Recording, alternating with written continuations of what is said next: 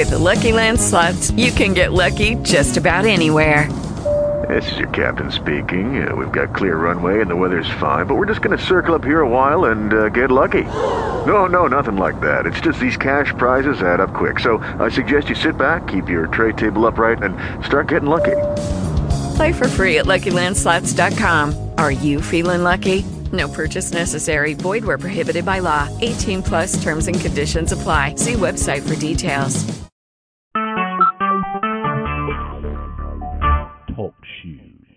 Recorded live. Praise God out there. God is so good and He is worthy to be praised. This is the Movement Real Talk, and I am your host, Yvette Resto. And truly, I give honor to God tonight and those that are on the line and those that will be coming on the line. We truly just want to thank God for the things that He's done even thus far. And um, we just want to give honor and praise to our Lord and Savior Jesus Christ. And I know that we got some powerful word on on Sunday at our church homes, and and I just believe that God got a blessing and a good word for us tonight um, to edify the body of Christ, to keep us moving to that next level, that another dimension into the supernatural, and just trusting that that all things are possible through Him that believe and trust in our Lord and Savior. And um, hallelujah, Lord, I just thank you right now. I'm not for sure if um, Pastor um, Cliff Coward is online yet. Okay, if he's not online, and also I want to um, go ahead and just go into prayer. Lord, we just thank you, Lord, and we just come before you, Lord, as humble as we know how, Heavenly Father. Lord, we just thanking you for your grace and your mercy, Lord. We just thank you how you just watched over us, Lord, as we slumbered and slept last night, Heavenly Father. Some had to go to jobs, some don't have jobs, Heavenly Father. Lord, and we just thank you some didn't wake up last night, Heavenly Father, but we're asking you right now, Lord, to just bless those, Heavenly Father, that is on this line tonight, Heavenly Father. Lord, meet every need, Heavenly Father, Lord, and we're thanking you right now, Heavenly Father, Lord, that even your healing angel, Heavenly Father, Lord, with nothing missing, nothing broken, nothing needed, nothing wanted, Heavenly Father, that you just continue to bless your people, Heavenly Father, Lord, and we just thank you right now, Lord, because you are a good and and faithful God, Lord, and we just thank you, Lord, and Lord, we just thank you because you are God all alone, Heavenly Father. Lord, and we just thank you how you just continue, Lord, to just bless the President of the United States, Heavenly Father, Lord, that continue to send words of wisdom his way, Heavenly Father, and every cabinet member, Heavenly Father. Lord, that they will come under the subjection of the power of the Holy Ghost, Heavenly Father. Lord, and we're just thanking you right now, Lord, and we just magnify your holy name, Heavenly Father. Lord, even over in Israel, Heavenly Father, in Iraq and Iran, Heavenly Father, even in our third world countries, Heavenly Father, Lord, that you would just continue, Lord, to, to bless your people, Lord, that Lord, that even the, that you would dismantle ISIS, Heavenly Father, Lord, in the mighty name of Jesus, Lord. And we're just thanking you because you are mighty and merciful God. Lord, and we just give your name all the glory and all the honor and the praise, Heavenly Father. Lord, we just thank you tonight, Heavenly Father. Lord, and we just worship you in spirit and in truth, Heavenly Father. Lord, we just thank you, Lord, that every family, Lord, that is represented, Heavenly Father, Lord, those of us that have saved and unsaved family members, Lord, that you would just bless them in a mighty way, Heavenly Father. Lord, that we speak life into them, Heavenly Father. Lord, and we're just giving you all the glory and all the honor and all the praise, Lord. Hallelujah, Lord. You are a good and merciful God. Lord, we just thank you, Heavenly Father. Lord, we just thank you, Heavenly Father, Lord, because you are God Almighty. You are El Shaddai, Lord. You are our righteous God, Lord. You are our provider, Heavenly Father. You are the Prince of Peace, Heavenly Father. You are the Prince of the Airway, Heavenly Father. Lord, we just thank you right now, Lord, and we just glorify your name, Jesus. Oh, we just worship you, Lord. Hallelujah, Lord. We just thank you right now, Lord. Hallelujah, Jesus. Oh, we worship you, Lord, Lord. We thank you, Lord. Hallelujah, Lord. You know every petition that has been before you, Heavenly Father. Lord, we're asking, Heavenly Father, that you just bless, hallelujah, your people, Lord. Lord, and we just thank you, Lord, that every petition, Lord, would be, hallelujah, would hallelujah, would be released in the atmosphere, Heavenly Father, that you would just bless. Hallelujah, Lord. We just thank you right now. Hallelujah. Thank you, Jesus. Hallelujah. Has Pastor Clifford Coward come online yet? Hallelujah. Thank you, Jesus. Hallelujah. Thank you, Lord. Mm, glorify your name, Lord. We glorify you, Jesus. We magnify your name, Lord. Hallelujah. Thank you, Jesus. Oh, we worship you, Lord. Hallelujah. Thank you, Jesus. Glory to your name. Hallelujah, Lord. Lord, we thank you, Jesus. Oh, yes, Lord. Hallelujah. Yes, Lord, we thank you. Hallelujah, Lord, we thank you. We magnify your name, Lord. Hallelujah, for you are worthy, Lord, of all the praises and all the glory and honor, Heavenly Father. And we give it all to you, Lord. Hallelujah. Thank you, Jesus. Hallelujah. Thank you, Jesus. Oh, yes, Lord. Hallelujah. Thank you, Lord. Hallelujah. Thank you, Jesus. Hallelujah. Thank you, Jesus. And I just want to, um, hallelujah, just want to thank everyone that's on the line tonight. And um, thank you for coming on and, and, and wanting to, yearning and thirsting from a word from God. And um, hallelujah. Is Pastor Coward online yet? Holly, and I want to ask um, that everyone that come on the line tonight that if you have any background or moving, um, we ask that you would either put your phone on mute because we find that it's been it's it hurts the ears of the listeners, and um, we just want to make sure that we are courteous to everyone that come on the line. That um, that because we we know that that God is is is a good God and He does things in decency and in order, and um, and we just want to make sure that um, that we are in obedience to everything that He has for us. And um, I got just got a message from from um, Pastor Coward, so he's going to be online, but he had some kind of emergency. Sent him. Um, they had emergency, but anyway, we just want to thank. We just want to pray because we don't know what the emergency was or what he what may be going on right now, but we're just asking God to even give them peace. Peace as whatever they're going through right now, Heavenly Father, Lord, and we just thank you right now, Lord, for Pastor Cliff and Vicky Hallelujah, Lord, that you just continue to, to just bless them in a mighty way, Heavenly Father. Lord, that whatever the circumstances are, whatever the problem or the issue, Lord, that it's it's done, it's finished, Lord, because you you paid it all on Calvary's cross and we know that you are a good God and we know that you are a prayer answering God and we know that you shall bring us out of all any of our affliction, any of our issues, Lord, we know that we lean and trust trust you. Hallelujah. Yes, hallelujah.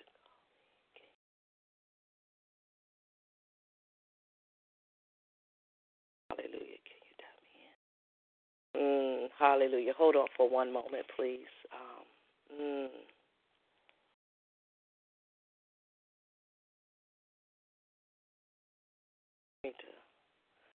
Sorry, I'm kind of trying to.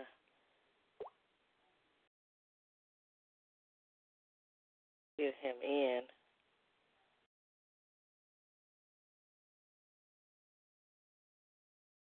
Hallelujah. Hallelujah. Thank you, Jesus. Hallelujah, Lord. We thank you right now, Lord. Hallelujah, Lord. We just thank you, Lord. We worship you, Lord. Oh, and we glorify your name, King Jesus. Hallelujah. Thank you, Jesus. Hallelujah. Thank you, Lord. Thank you, Jesus.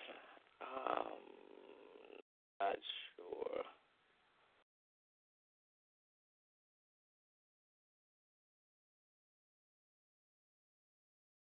Hallelujah. Hallelujah. Thank you, Jesus. Hallelujah. Thank you, Lord. Oh, glorify your name, Jesus. Oh, we worship you, Heavenly Father. Oh, You are, yes, Pastor Crowder. God bless you, precious. God How are you? you? God bless you. Praise God. We were just in prayer to know and um, just trusting God that all is well. Amen. And, well, listen, we had a little small emergency, and I had to run out. Uh, but uh, all is well, and I'm just in travel back to my home. And can you Oh. guys hear me okay? Yes, we can hear you. Uh, You're yes, we can hear you good. And um, Excellent. at, Excellent. at this time, we're going to go ahead and turn it over to um, Pastor Clifford Coward and let him lead it the way God wants him to lead us tonight. Okay, well, praise the Lord. Well, first of all, I, I count it a privilege. I'm deeply honored by the opportunity to be on your your talk show here. Uh, quite a few things have been running through my spirit throughout the day as I was anticipating being on the call and on time. I do apologize for that, all your listeners. Uh, God has been good to us, and, uh, and, and and certainly we want to give him praise for all that He's done and all He's doing, all He's yet going to do. But uh, Precious, one of the things that's been really laying on my heart, and it's been on my heart for many, many years, and I, I just believe that God has finally, I didn't say finally, but He has given me a platform, and I believe I have, I have awakened uh, to the calling of God on my life uh, in a specific area, and that is to educate and empower the body of Christ uh, uh, concerning things uh, in, pertaining, pertaining to the kingdom of God. Uh, obviously, you know, there's a message in your belly, and many great men and women of God throughout the body of Christ. Uh, unfortunately, the kingdom of God has not been established the way it should be because there are some things that are out of order as pertaining to our stewardship. Now, I'm not sure how much you know about me concerning uh, that aspect, but the Lord has truly blessed the works of my hands, and He truly uh, enlightened me revelationally concerning some things concerning the body of Christ and, and, and finances and things, and, and, and, and to bring and to enlighten the body, to bring some education to the forefront. You know, the Bible says we are destroyed for the lack of knowledge Amen. and uh, and we're, we're, destroyed. And, and what I try to help people understand is that destruction, in a large in, a large sense, is not just spiritually, but it's also naturally. Anything that you don't have knowledge of in any area of your life, you're going to be destroyed in that area. So, and sometimes the body of Christ, what we typically do, we we take a scripture and we just only apply it to the spiritual part of our life, which is wonderful. That's all good, well and done but we we live in two different dimensions. We live in two different worlds. We, we you know we we we know that we are spirit beings and we're of another country, you know, from heaven, from God. It, it pertains to the kingdom of God. But we also live in this natural world, and we have to abide by the laws and the rules of this natural world as well. We're not exempt uh, from circumstances like tonight we have the situation. We're not exempt from trials and tests, uh, and so we have to uh, take the principle that God has given us in the Word of God and apply it in both areas of our lives. Amen. Amen. And so when I think about, you know, what Jesus prayed, he prayed the prayer, Our Father, which art in heaven, hallowed be thy name. Let thy kingdom come on earth as it is in heaven. And I just want to just ride on that for a moment. You know, when you think about our life as children of God, the scripture says that we are to be kings and priests in the earth. Amen. And Okay. so when you think about that, I truly believe revelationally that it's the will of God, it's the desire of God for us, our lives to mimic what our spiritual lives look like. So if we're rich spiritually, I truly believe with all of my heart that God intends and He desires for us to be rich naturally as well.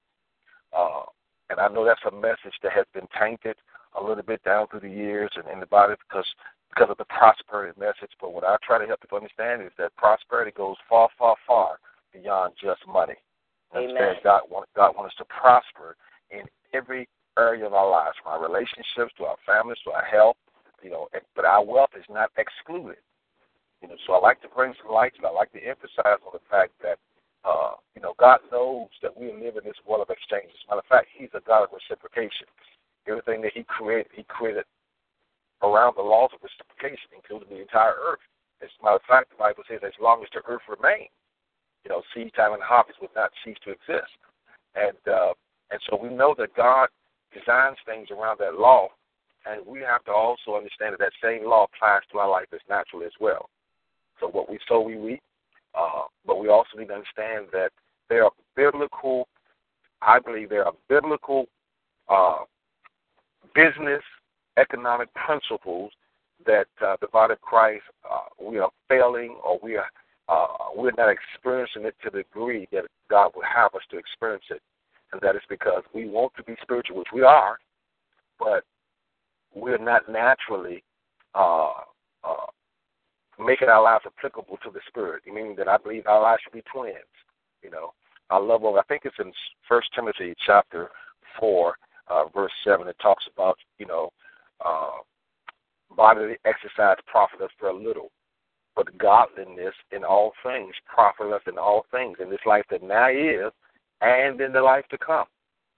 In other words, I believe that we ought to have the best of both worlds.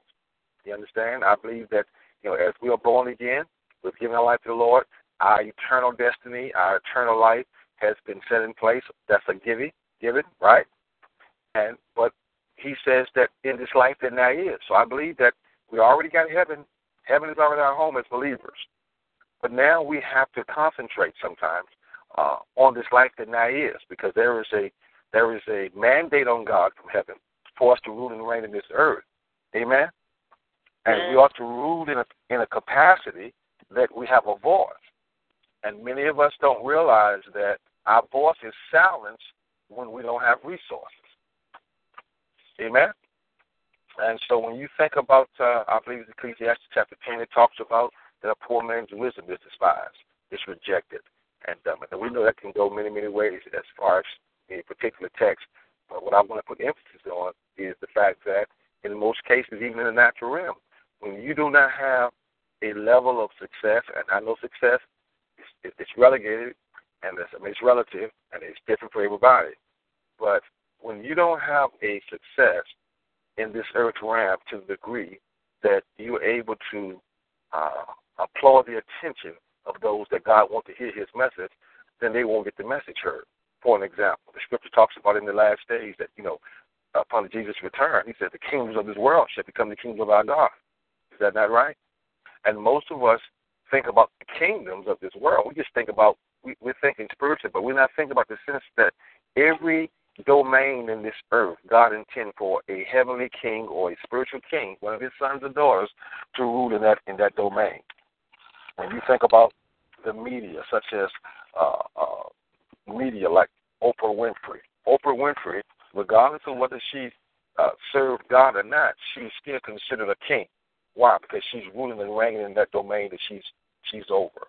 Donald Trump, Bart Warren Buffett, Bill Gates, these people are ruling and reigning as kings. Maybe not priests, but they are ruling and reigning as kings in the earth. And that is a uh, that's a position that God really has set aside for us. But because we're not, you know, we think that's not spiritual. We think it's we we, we don't see money as being spiritual. We don't see the necessity uh, uh, and the, the the need of having it. We don't see that as a spiritual thing. We think uh, that to pursue wealth is is, is some, somewhat unspiritual. Well, the scripture says different. The Bible says, as a matter of fact, in Deuteronomy 8, he says, But thou shalt remember. Our only responsibility in the pursuit of wealth is that we we forget not the Lord thy God who gave it to us. That we mm. keep him keep him as the first and foremost uh, reason for why we pursue it. Because he said for us not to forget that it is he that gave us the power to get it, and the purpose for it is to establish his kingdom in the earth. And so you know, with with all that being said, there's a lot of things that God has opened my eyes to. I mean, I, the Lord has blessed my hands. I mean, we've had you know construction companies, real estate investing, and certainly we've been involved in in, in a daycare business for over 20 years. Uh, the ministry is blessed. God, God is, and I'm not saying none of those things to boast or brag because I have nothing to boast and brag in except the fact that the grace and mercy of God has been upon our life and the favor of God has been upon our life, and it's just the goodness of the Lord.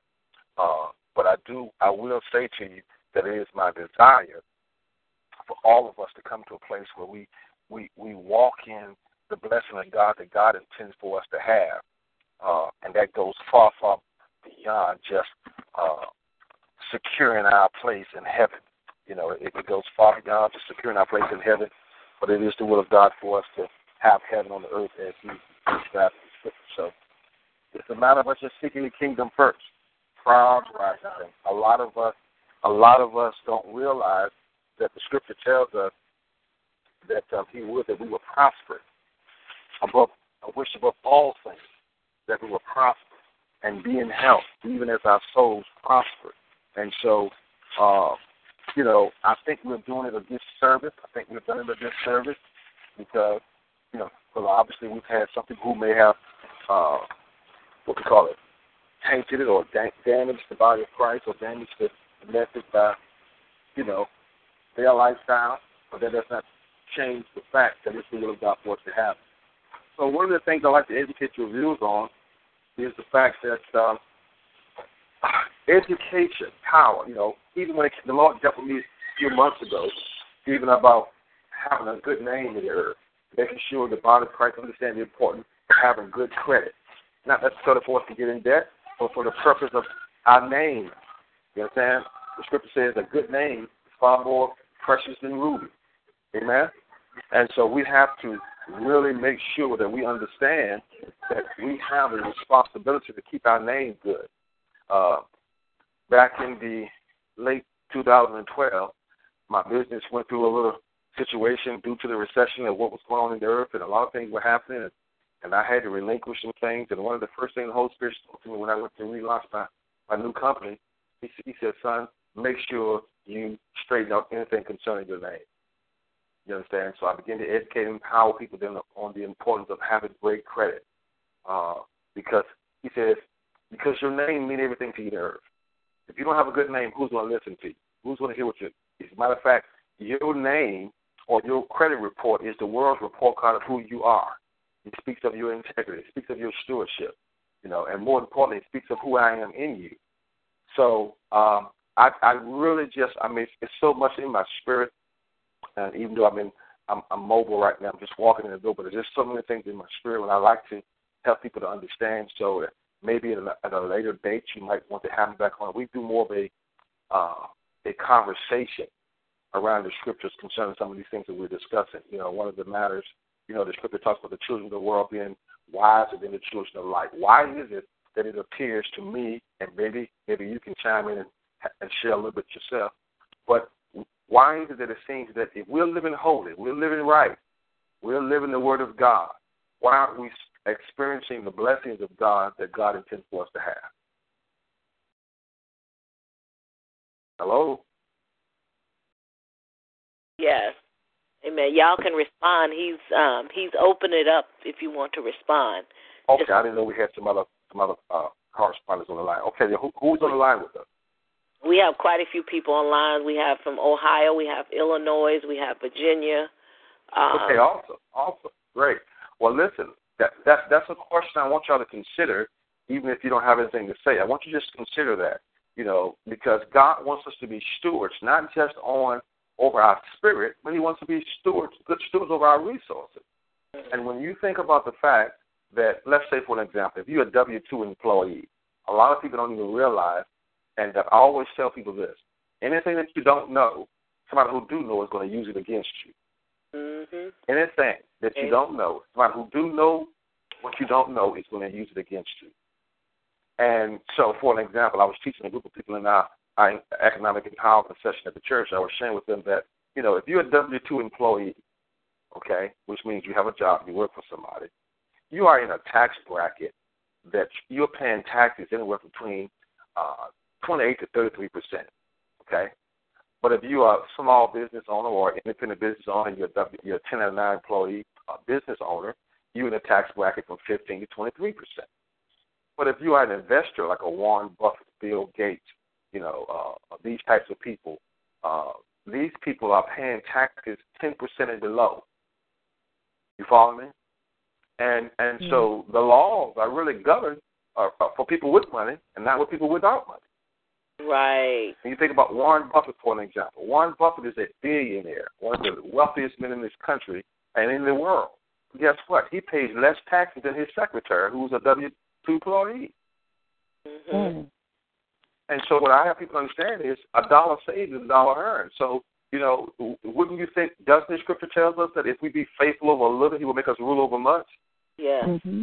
Do you really believe that you know, I mean, as saved as we are, as much as God loves us, as and, you know, as much as we're trying to do for the kingdom of God, the scripture also tells us that, you know, uh, uh, unless you be faithful in little, I can make you rule over much. Do you think God is so irresponsible that He would transfer wealth into the hands of a believer who are not who's not responsible enough to manage? Mm-mm. Mm-hmm. See, there's a reason why wealthy people are wealthy. First of all, they know what to do with the money. Right. You understand? The moment we get blessed, the moment we get moment, money, you know, we, we don't know how to make money for the work for us. We need to get to a place that we literally walk this thing out to the point, to the degree that we don't have to work. We're just available for whatever God will have us to do, but we have money that works for us. The average believer, the average Christian, and at Precious Heart, I know I'm speaking a lot. Of I may be talking a little fast. I'm, I'm sorry if I am. Okay. Please slow me down if you need me to. But there is just so much in my spirit. I, I, I, it's not enough time to even go into it all. But I will say this much: if the wealth of the wicked is going to be transferred to the hands of the just, the just need to understand we don't qualify just because we're saved. We qualify based on our stewardship. Amen. You Mm. understand? We Amen. qualify based on our. That's that's why he said over there in Matthew chapter twenty-five, when he gave when the master gave his servants the talents, the Mhm. scripture said he gave them all talents according to what their several abilities. Mhm. You know, and just being saved does not qualify you. You now we have to develop abilities to manage more.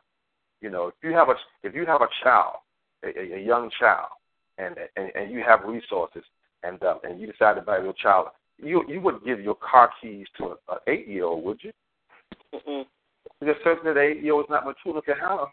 That that can that can, that can endanger his life. But so it is with our resources. God cannot turn over the wealth of this world to the hands of believers who are not mature enough to handle it, who, who are not sensitive enough to obey Him with it. Wow.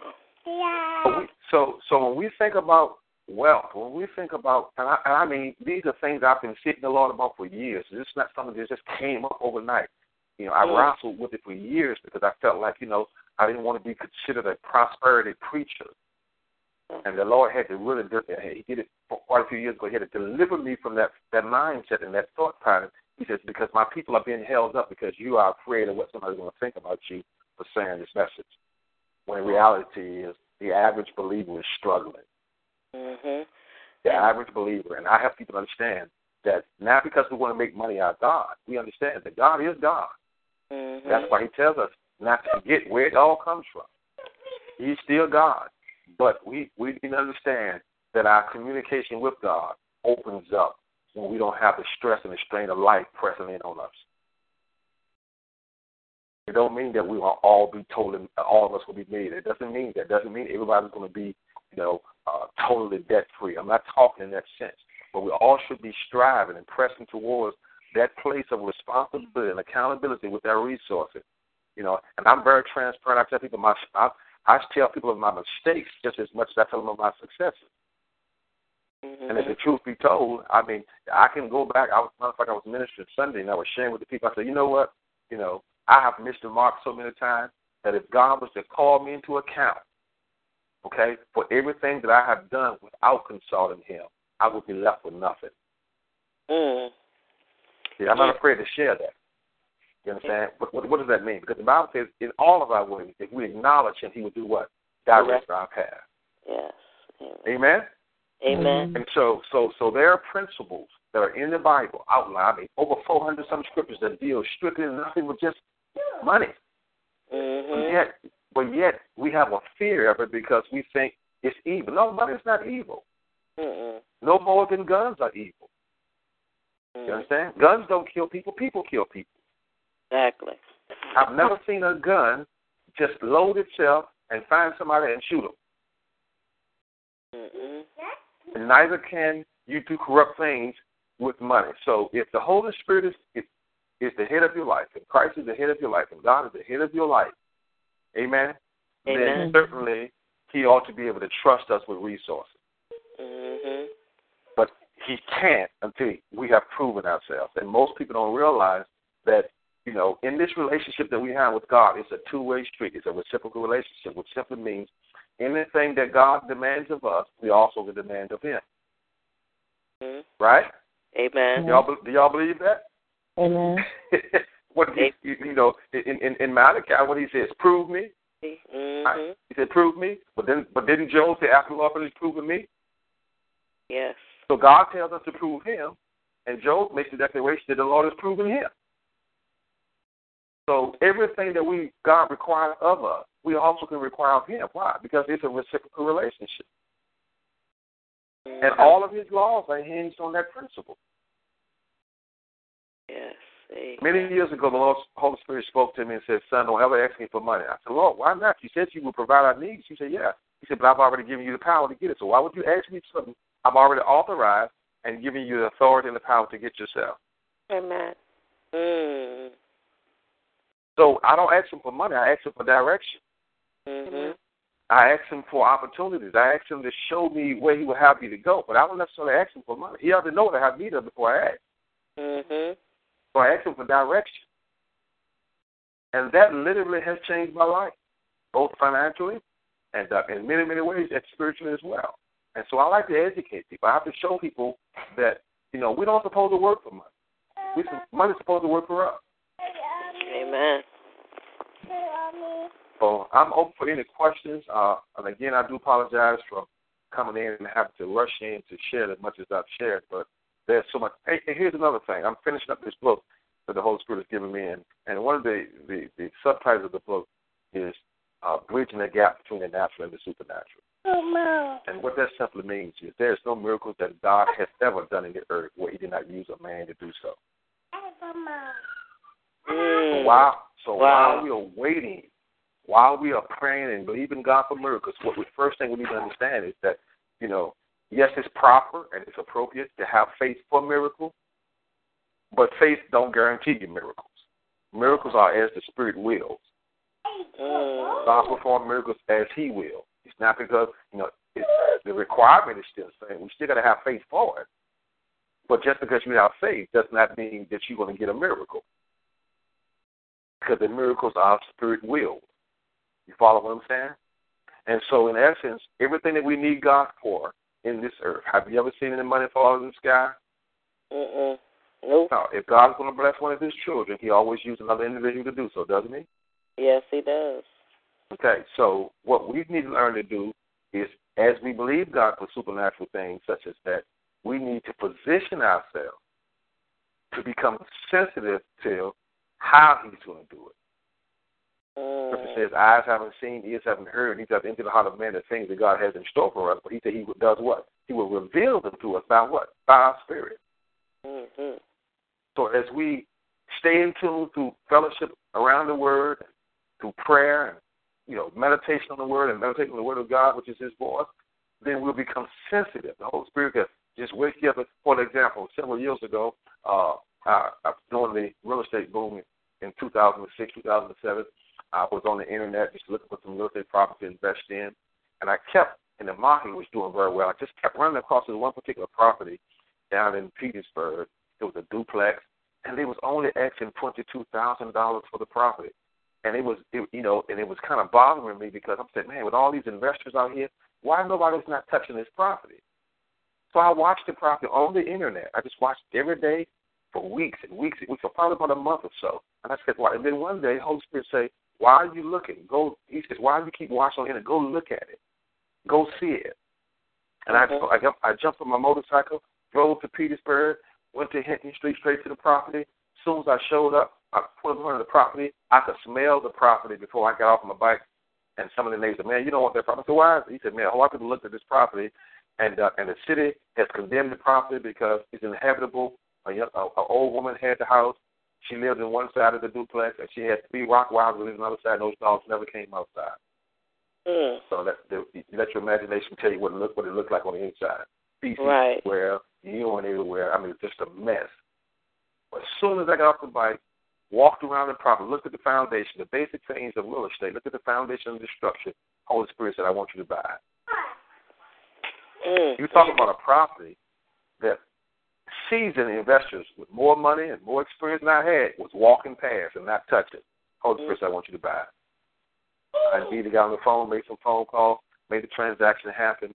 Long story short, I walked away with one hundred and sixty-five thousand dollars. Wow. Where did that come from? It didn't come from. Uh, uh, it came from me being sensitive to the voice of God.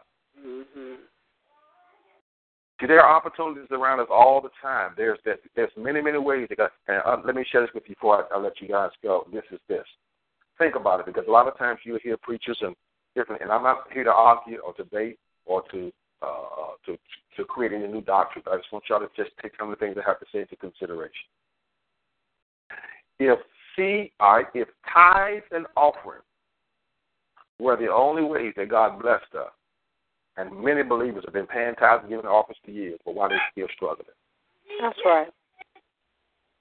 Why is that we pay tithes, give offerings, but we still don't have overflow? Mm-hmm. What is wrong with that picture? It's certainly not the word of God. Uh, It's certainly not. It's certainly not on God's side. So there must be something that's wrong. And, and, and I'm talking about people who live in holy. I'm not talking about you know you know we're not talking about no no, no weak Christians. We're talking about people who are living holy, living right, right. but yet still struggling. Pay tithes, give offerings, still struggling. So what's missing? Drive. We've got to understand there's got to be a practical side to every spiritual revelation that we receive. You, you go to Second Kings, I believe chapter four. The Bible says uh, the widow woman comes to Elijah and says, Mm. "Last master, my husband, your servant, which lets us know he's a man of God, my husband, your your servant, has died and left me in debt, and then the bondsmen are coming to take my children." Mm. Elijah did not reach into his pocket and pay her bill. Did he? Nope. The first thing he asked her was, Woman, Mm-hmm. what do you have in your house? Mm-hmm. One translation says, What do you have in your house of sale value? Mm-hmm. Amen?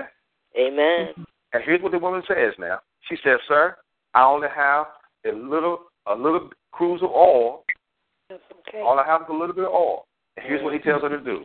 He says, What I want you to do, I want you to go to your neighbors. Go to all of your neighbors and borrow vessels. And he said, and don't borrow a few. Now the amazing part about that story is this. First of all, her first the first point I want to bring out was she did go to the man of God. Mm-hmm. Which a lot of our believers today are failing to do because people think they're so grown. They don't they don't have no need to consult pastors and you know, you know, consult those that God has blessed with the wisdom for their lives. Amen. Amen. So so she went to the man of God. He gave her instructions. She went to he said, Now I want you to borrow don't borrow a few. You and your two sons, borrow those vessels, go to your house, shut the door. In other words, separate yourself from any other influences because people are gonna think you crazy. I'm just mm-hmm. giving you some revelation here. They're gonna think you shut your door from any outside influences. And here's the miraculous thing. She only have a, a little bit of oil, so why does she need so many vessels? Mm-mm-mm. Well, when you obey God, the supernatural will take place. Well, Amen. Amen. Okay. All right, so we see the supernatural because of her obedience to the man of God. She goes into the house, she gets those vessels, and she began to pour, and the scripture says, as long as she had vessels, the oil never stopped running. Mm, mm-mm. Right? So that's the supernatural part of God. When we obey, you know, leadership, when we obey instructions from a man or woman of God, God is obligated to do something supernatural. Right? Mm. But here's the challenge. Here's the challenge. Most people overlook this. She began to pour the oil. The oil kept running until she had no more vessels. And guess what? Because God is not a God of waste, when all those vessels were filled, the oil stopped running. Right? Amen. But the problem is she's still broke. Mm. She goes back to the man of God, and the man of God, and she says, Sir, I've done all you told me to do. He says, Now, go sell the vessels. Go sell the vessels. Pay your indebtors, and you and your sons live off the rest. Mm. There was nothing supernatural about that. That was a natural responsibility that she had to take.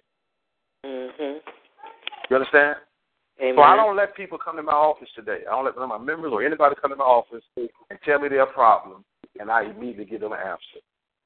What I do, I give them a responsibility. Mm. And I believe every miracle of God is going to be attached to a responsibility. Amen. For real. Amen. Amen?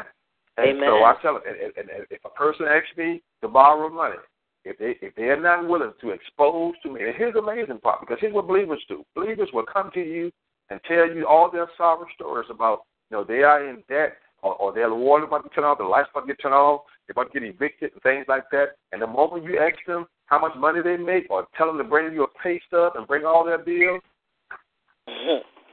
they think you they think you infringed upon their privacy. Mhm. But yet they will go right to the bank to to borrow money from the bank, and the bank makes you fill an application and put down, hey, do you get child support? Are you in the Yep. military? Do you get spousal support? Do you have a part-time job?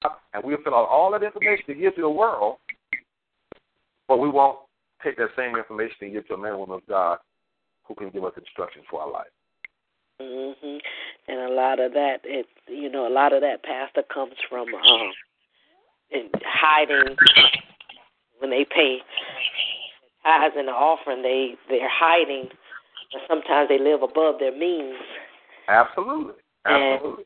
And um, when you're living above your means, it causes you to get into the um, the rut of not having enough money to do the things that the, the Absolutely. things that you need. I've been there, done that. I would I would I take have to, precious. I have to.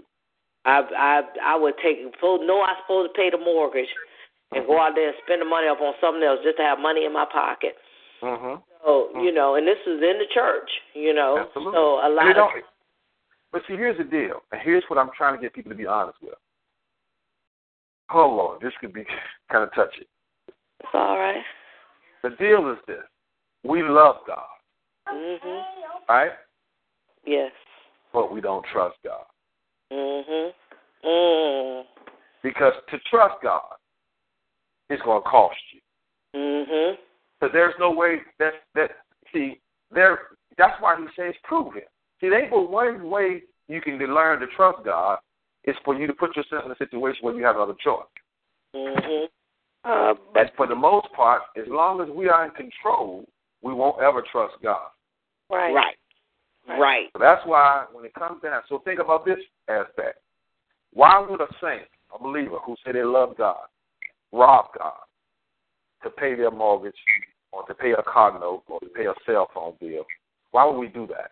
You know why? Because again, going back to my, my previous testimony, even in my own personal life, because a lot of things that we have, we didn't even ask God was it right for us to get it. Mm-hmm. Because why would God bless you with something that's going to make you rob Him? And there's nothing wrong with a nice house. I got I live in a beautiful home, and there's wrong with a nice car. I got a beautiful car. But if those things are going to cause me to rob God, then it, it wasn't for the will of God, or it wasn't the timing of God for me to have those things at that time. Mhm. And, and and when you said that, Pastor, I thought about you know when you think about His divine will and His permissive will, Absolutely. And when you when you're doing things and He He He loves us. hmm You know, He He when we ask for things, you know, we we know that we shouldn't get it, but we we we gonna do it, so we override, and then we're in His permissive will, and when we override the Holy Spirit and His permissive will, then there's gonna be complications. There's gonna there's gonna be difficulties in that. If you want that Mercedes or or that Jaguar or whatever, and you know that you truthfully you can't handle that, but then you you and the Holy Spirit lets you know, you know, you have to have everything in order. But then you go ahead and please purchase anyway. more than we want to please God. Yeah, We, we we want we want to hear people say how blessed we are. yeah. We want to how good we look, or how you know how much we have. We want to we want to please man. You understand? Mhm. Because and because it when it, when it comes down to stewardship, I believe that most people are not successful because most people have refused to have accountability. That's right. And I and I'll be the first to tell. Like again, I can use my own life as a testimony. This is where I learned some of my experiences. So I I really believe with all my heart. You know, you know, I was raised a certain way. My father was a great businessman. He taught me responsibility and accountability. And so, even as I grew up, became married, and had children of my own, I would never make any major decision from purchasing a home or purchasing a car without consulting my father. Never would I do that. But in 2006, the Lord blessed me. I mean, I just got, I just made so much money in 2006. I, I was really beyond myself. I just, I was just, I got the big head. I went out because see, a few years prior to that, uh, before I purchased my the home I have now, a few years prior to that, I went to I went to purchase. I came home from the service. I went to go purchase a new Mercedes, and, and uh, and I told the guy I was qualified for the car, and I test drove, and I, I said, I'm going to show it to my wife, then I'm to show the car to my dad, and I'm to come back and fill these papers out. Well, I went and showed it to my wife, you know, just as you women are. Y'all know how y'all want to, y'all want to ride good. So she said, oh, baby, we look nice at this. Yeah, yeah, I approve. Let's go get it. and I said, baby, okay, I, I appreciate you approving, but I got to go show the dad in there. And so I pulled in front of my dad's house, and dad comes out, looks at the piece, he test drives it. Man, that's a fine automobile. I would love to see you have it. However, I would prefer to see you guys in your home first. And so here I am, 40 year old man, grown, children of my own, riding down the street crying like a baby, mm-hmm. going to tell the man at the dealership, my daddy said I can't get it. you understand? Mm-hmm. But guess what, guys, ladies? I did not get it. Why? Because I knew my dad to be a man of wisdom. You right. Understand? He, he's a man of God. So I didn't get it. Now, six months later, I purchased a home. Okay, now a couple of months later, I purchased a home. And then guess what? I was able to get the car. But if I had got that car before I got the home, my debt to income ratio would have been out of, out of whack. Right. See, but I didn't see that. I didn't know that. All I wanted was that car. Right. But Daddy, being a wise businessman, he saw that things need to be done in order. Right. Because you understand what I'm saying? And so, mm-hmm. so out of that, out of out of that knowledge of that, so when I did make a whole like 2006, I must have did a little over three hundred some thousand dollars. I don't say that to impress you, ladies, but I'm just sharing with you that I did very well that year. Mm-hmm. And uh, but I and I, I and I went and bought my wife a brand new truck on a Friday evening to surprise her for her birthday. I bought her a brand new truck, and I got jealous of her. The very next day, I went to the next door to the dealership, to the Mercedes dealership, and bought me a brand new drop top Mercedes. and guess what? I didn't consult my father on either one of those vehicles. Mm. Never knew I had those vehicles. Fast forward a few years, 2008, when the recession hit, because I did things out of order and I broke my own sacred principle, and that is to uh, consult wisdom. Right. Guess what? I had to give up both of those vehicles. I had to give up my trucks. I had to give up my cars. I had to shut down my business. I had to lay off people. I had to. You follow what I'm saying? Yeah. That was a very that was a very humbling thing. Mm-hmm. But the Holy Spirit revealed to me. He said the reason that happened was that if you had consulted your daddy first of all, he would have he would have told you. Because I dropped about thirty thousand dollars in one month buying those vehicles. Mm. I mean, one weekend. Wow. Fifteen thousand dollars on one, fifteen dollars on another one, and and so I know when I was talking. If I went to daddy, he would have said no. Right. And, and that's why we don't go to God.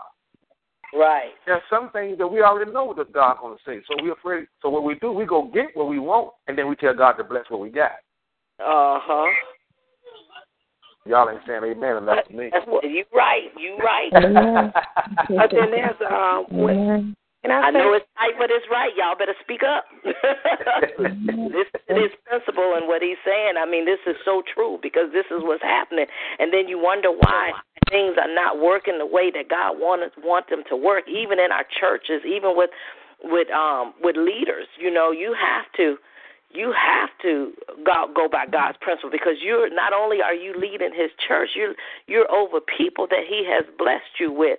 So you have to be mindful of the things that God has given us that we don't take things for granted and just use our positions or use our jobs and like that to, to um Just let me share something with you real quick. Yeah. Mm-hmm. The Bible says the children of the world are wiser than the children of light. Mm. For, for a long time, I wrestled with that because I felt like that was unfair mm-hmm. Spirit until the Lord revealed to me why. Mm. Here's what we need to understand. The Word of God is the Word of God. You understand? And the Word of God works for whoever works the Word. Mm-hmm. Now, most people will argue that. you know it's, it's for the believer. It is for the believer. But it will work for anybody. Mm-hmm. You understand? There, if you if you see, here's another thing we fail to realize. See, we think that we need to just follow Christian people for success, and when ninety percent of the Christian people are not successful.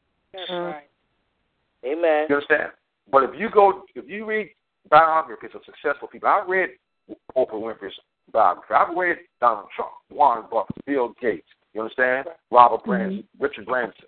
You know, I read these guys, you know, their biographies because, and I've discovered none of them lift up the name of Jesus, but there's a common thread they run through all of their lives. Yeah. Mm-hmm. And that, and, and guess what that thread is? They're tithers. Biblical principles. Tithers. That's the word. Not just tithers, but they are investors. Yes. Mm-hmm. The Biblical principles are associated with their life. They're timely people. Right. You understand? You know, they're no nonsense people. Right. That's the truth. But for the most part, you will discover that all of them use biblical principles, even though they don't lift up the name of Jesus. That's right. Mm-hmm. Yeah, I teach the church this. I said, I tell my people, I said, listen here.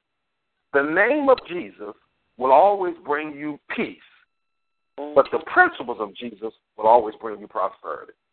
Mm. Amen. Mm. And what they got, what they got are the principles of Jesus, which And brought they them get- prosperity, but they don't have the peace of Jesus, and that's why they still live miserably with the, with the money they have. Right. Mhm. Right. Because they have they have no peace. Right. Wow. That's good. See, the Bible says He makes us rich and add no sorrow. So we're supposed to be wealthy with peace. Yeah. Right. We don't we, we don't supposed to be wealthy and still drugging and drinking and hoe hopping and all that kind of stuff because we ain't happy. Amen. Mhm. Wow. Wow. So so so when we if you go to any businessman off, it may not be on the coffee table, but if you open up one of them drawers on that desk, you will find a Bible. Mhm. You know what I'm saying that to me? Yes. That's It's a. Bible. It's, it's a Bible somewhere near them, and they read Proverbs like we should be reading it. Mm-hmm. And they apply those principles of Proverbs to their lives and to their businesses, and that's why they're successful. Not to mention, some I heard somebody mention they are tithers. They give. That's why corporations give away large sums of money every year because they understand the principle. Yeah. Mhm. The principle of giving. Yeah. Yeah. Yes. So, And- ladies and gentlemen, I hope I have been, I hope I've stirred you up in some shape or form to at least consider some of the things I say, I have said and shared, because I don't think I know anything. All that I've shared, the Lord has given to me, and the Holy Spirit is now just beginning to. I don't say just beginning; He's been doing a lot. I've been a slow one, but He's Mhm. now releasing. He's now opening up doors and giving me the platforms that I need to make sure this message gets out. Prosperity in its purest form. Amen.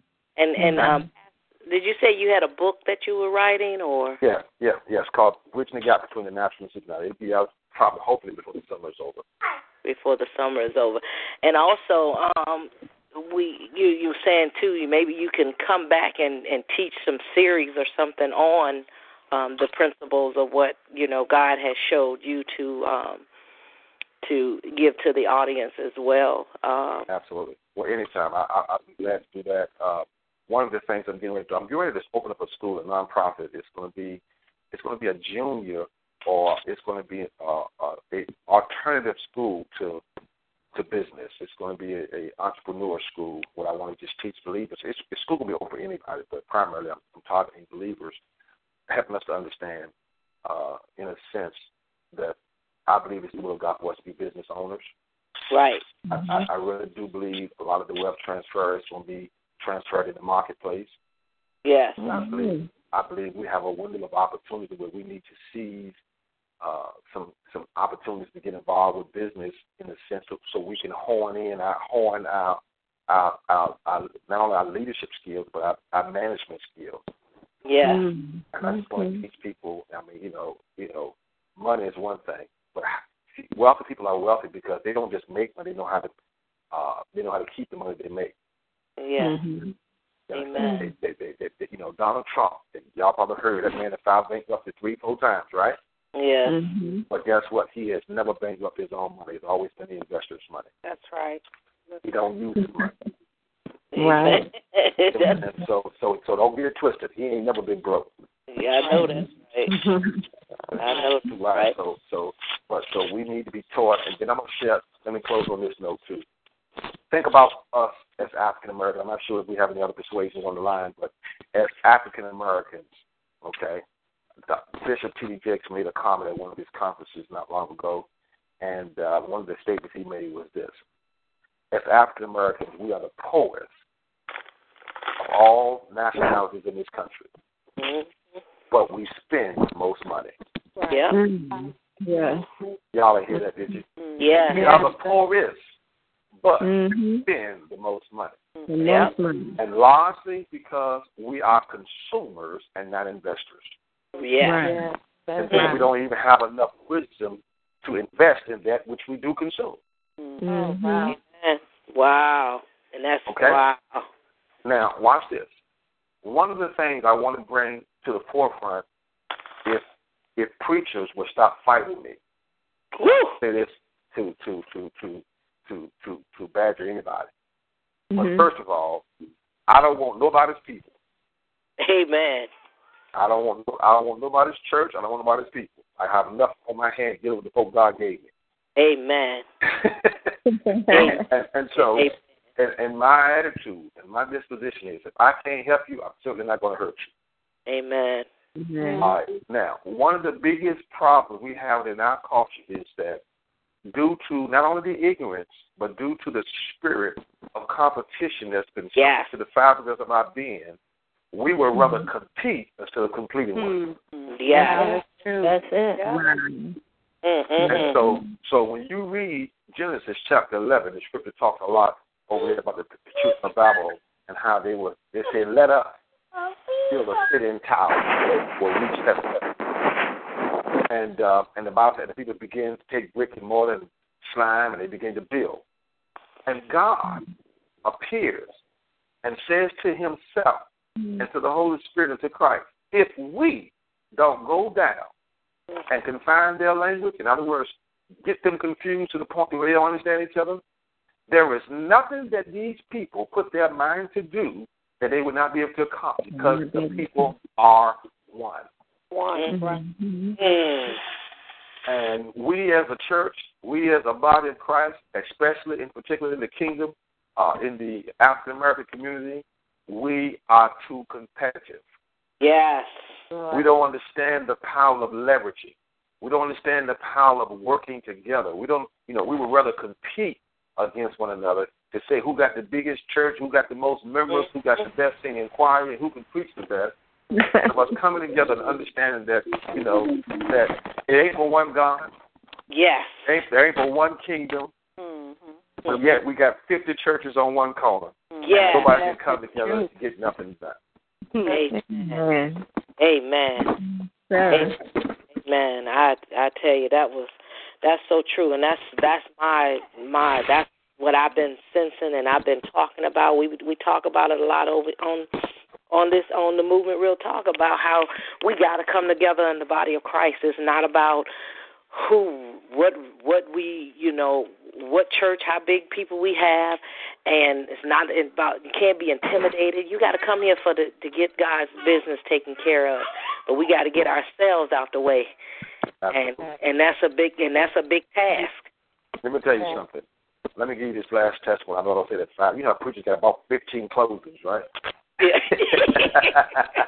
that's all right you free you free Think about this.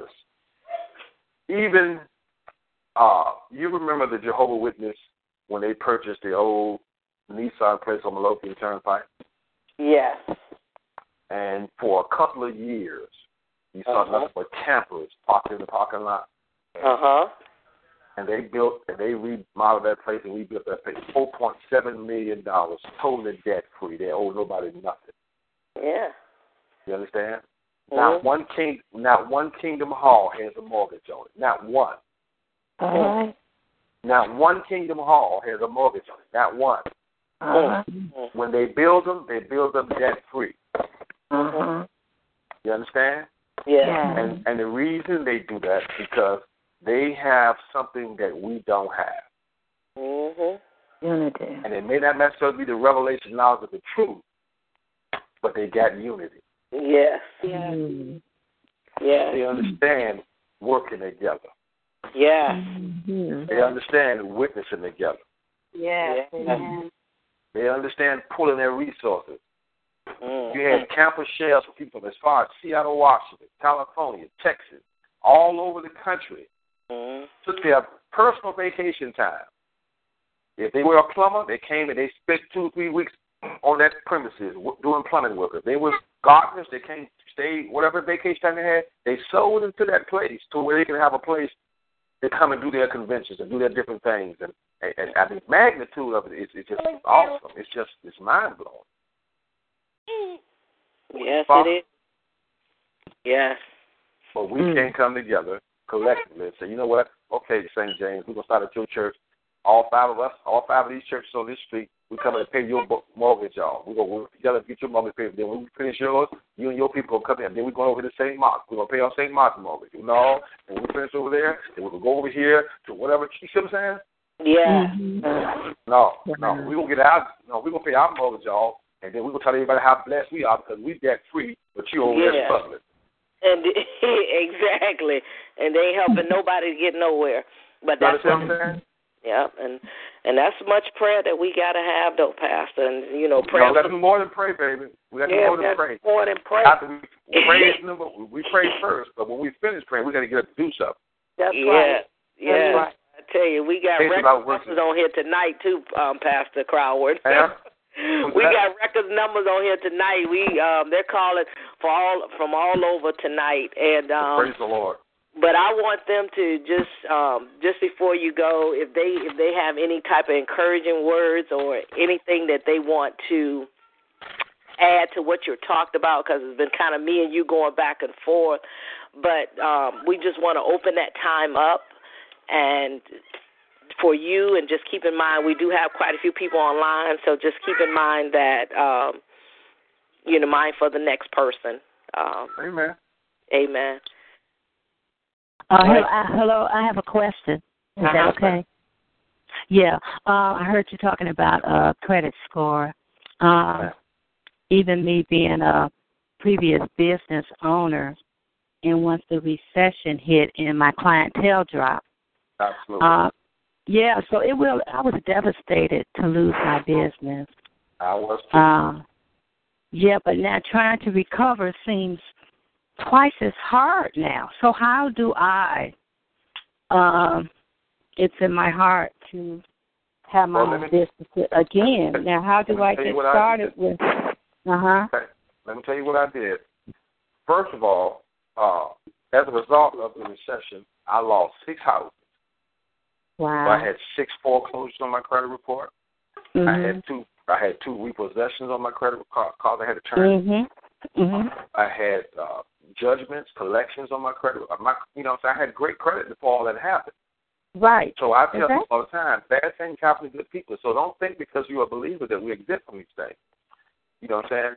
But the the, the difference between uh, when bad things happen to good people is wisdom.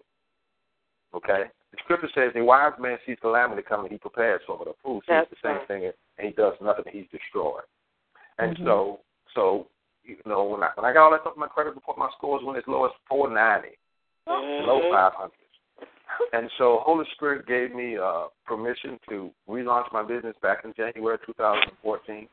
And uh, and I ran across an old schoolmate, and he was telling me because he's been after me for a while uh, with this Mhm. networking company that does credit repair. Mhm. But I didn't need it, so I didn't didn't follow up with it. But the moment I decided to start to fix it, the Lord spoke to me and said, "Son, your credit score is the worst report card of who you are, and more important, who I am in you." And I began to uh, work on that. And so I contacted the company, and let me tell you what happened. I got with this company in March of 2014. I had Mhm. 18 derogatory things on my credit report. 18 Mhm. within 60 days, 60 to 90 days, 13 of those 18 things were totally removed. My scores jumped 116 points. Oh wow. I, be, I Wow. became so convinced and persuaded by the company that I became an independent representative for the company. Went to their school, Oh, did you? got my certificate, and I became a uh, agent for United Credit Restoration Company.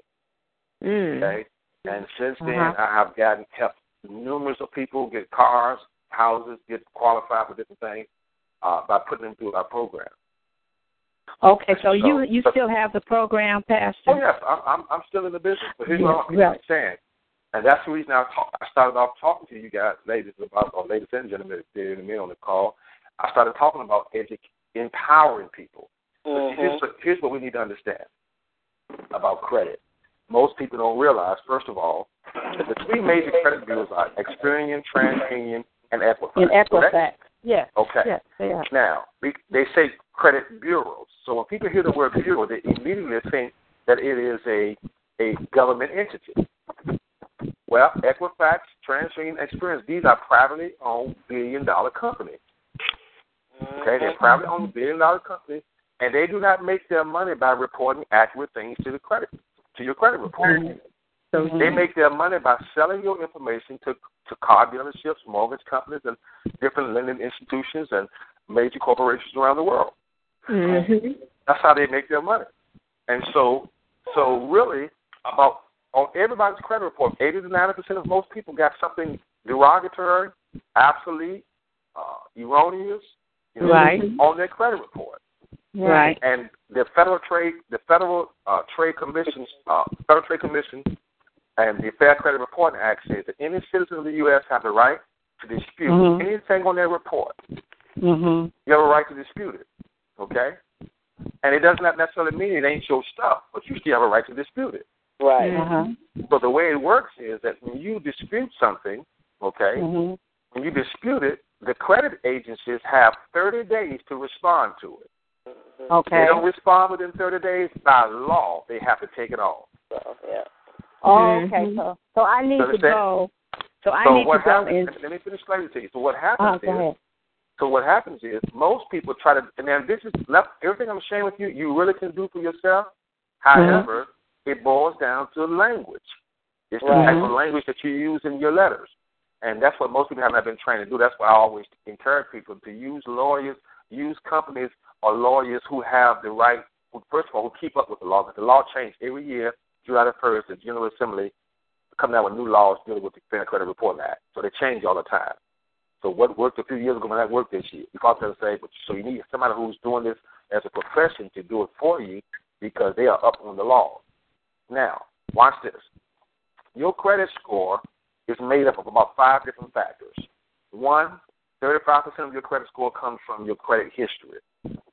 If you're old school like me, uh, the way I was raised, we was taught when you want to get out of debt, you know, pay off those bills and close those accounts, right? Right. Cut up the cards.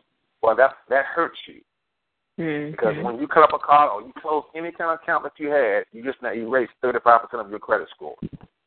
Right. Another 15% of your credit score comes from your debt to income ratio.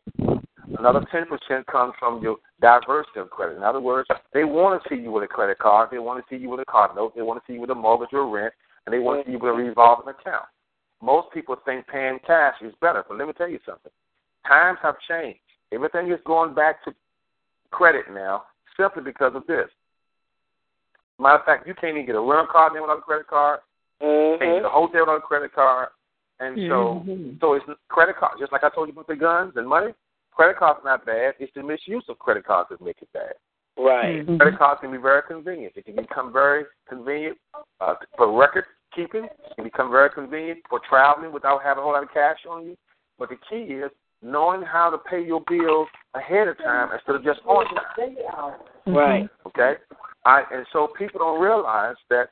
Uh, so your debt to income ratio. For an example, I had a young lady came in my office not long ago, and she said, "Pastor, she said I pay my bills on time, but I don't understand what my score is." I claim, I said, "Okay, let me pull your report. Let me look at." it. I said, first of all, do you have a credit card?" She said, "Yes." I say, uh, "What's the limit?" She says, "A thousand dollars." I say, "Well, what's your balance?" She said, "Well, I owe about eight hundred, but I pay my bill on time every month." "But you, what you fail to realize, the credit Yeah. agency don't want to see.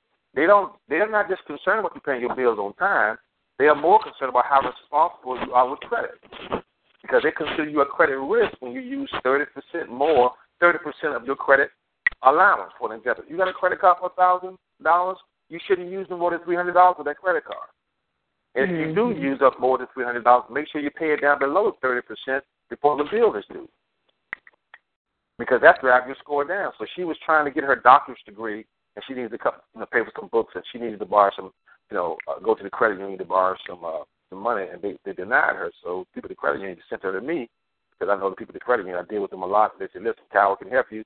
So she came in and I said, "Babe, I'm not even going to put you through the program because all you got to do is go home and pay that bill down below, pay down below three hundred dollars in the next month or so. Your credit go back up." And she did what I told her to do, and her credit went right up. Okay. So having a credit card is, is paramount. You need to have one, even if you don't want to use it. You need to have one. Mm-hmm. That's what they're looking for. You need a car note. You need. A, I mean, you know, I'm not telling you get in debt. You understand? Listen to me close. I'm not telling nobody to get in debt. But these are the factors that drive your credit scores up. You follow me?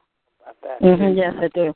And so that's what I like to educate people on. And people don't realize credit bureaus get sued every year.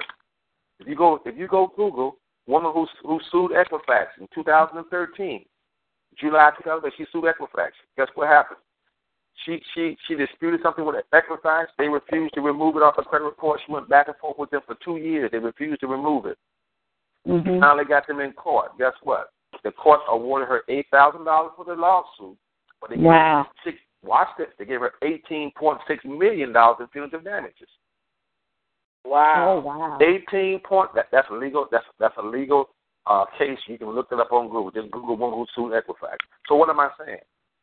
These companies can be sued, but they banking on you being ignorant enough not to pursue them. That's right.